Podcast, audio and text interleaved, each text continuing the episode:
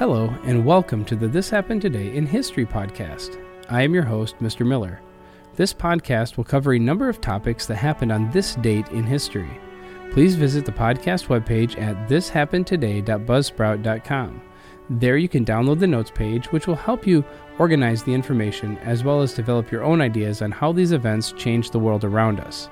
If you're interested in hearing more, please consider subscribing so you will not miss out on what happens tomorrow in history. Today is April 5th. In 1933, President Ro- Franklin Roosevelt signed the United States Executive Order 6102, which prohibited the hoarding of privately held gold coins and bullion in the United States. The Emergency Banking Relief Act of 1933 and Executive Order 6102 authorized U.S. President Franklin Delano Roosevelt to force American citizens to relinquish their gold under penalty of the law. Executive Order 6102 was implemented so the U.S. government could devalue the dollar more aggressively to stimulate the economy during the Great Depression. So long as citizens had the opportunity to preserve their wealth in gold, such economic stimulus would result in obvious high inflation. The executive order compensated owners $20.67 for each troy ounce of gold. In fact, soon after the executive order, President Roosevelt raised the price of gold from $20 to $35 per ounce, devaluing the dollar by 58% in one day. Executive Order 6102 is not a unique event in history. Mass gold confiscations have occurred around the world for thousands of years. Gold was confiscated en masse in Communist China, the United Kingdom, and in the Soviet Union. Gold is susceptible to mass confiscations because it's physically difficult to hide, secure, or transport. These inconveniences incentivize gold owners to store their gold with centralized custodians, usually banks. These banks are susceptible to government coercion, whereas it would be extraordinarily costly to confiscate gold from millions of private homes, looting the far more limited number of banks is relatively more efficient. In 1987, Fox Broadcasting Company made its primetime TV debut with its first primetime TV show, starting on Sunday nights beginning on April 5th of 1987. Technically, it's not the 30th anniversary of Fox, but the Fox Broadcasting Company did launch in primetime over 30 years ago today. The network officially debuted on Thursday, October 9th, 1986, with its late night talk show, The Late Show, starring Joan Rivers. Its entry into primetime had to wait until Sunday the 5th.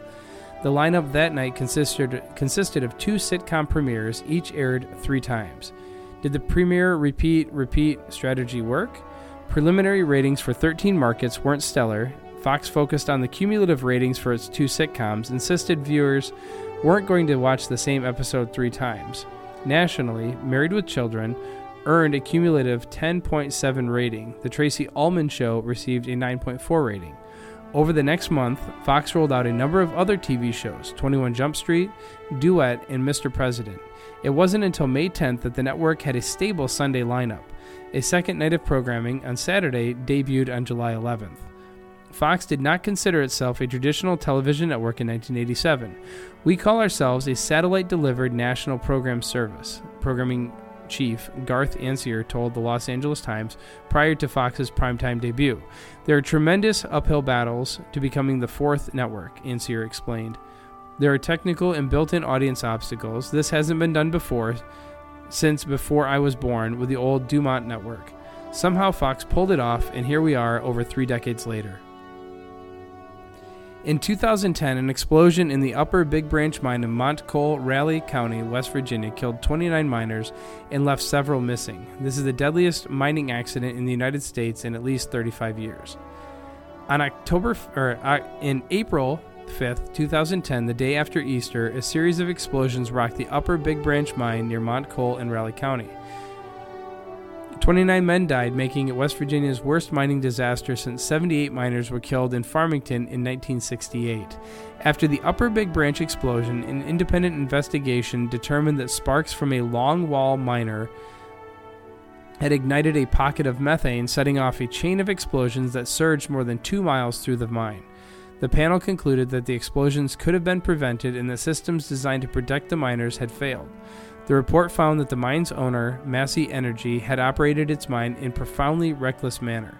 The U.S. Mine Safety and Health Administration reached similar conclusions, blaming the deaths on an intentional and aggressive effort by Massey to ignore safety rules. The criticism of Massey eventually led to the resignation of the company president, Don Blankenship. In 2016, Blankenship was sentenced to one year in prison for conspiring to willfully violate mine safety standards, largely in connection with the Upper Big Branch disaster. You have been listening to the This Happened Today in History podcast. I thank you for listening and I hope that you have enjoyed learning about historical events from the past. Thank you to the following websites for their information regarding today's topics ThePeopleHistory.com, Executive Order 6102 at River.com, 30th Anniversary of Fox on Primetime at TVObscurities.com, and explosions rock the Upper Big Branch Mine on westvirginiapublic.org at www.wvpublic.org. The music used as the background track for this podcast is Americana, created by Kevin MacLeod on Incompetech.com. If you enjoyed this information and would like to hear more, please consider subscribing, as this will keep the historical events in your feed in the morning for each day. I hope you have a great day.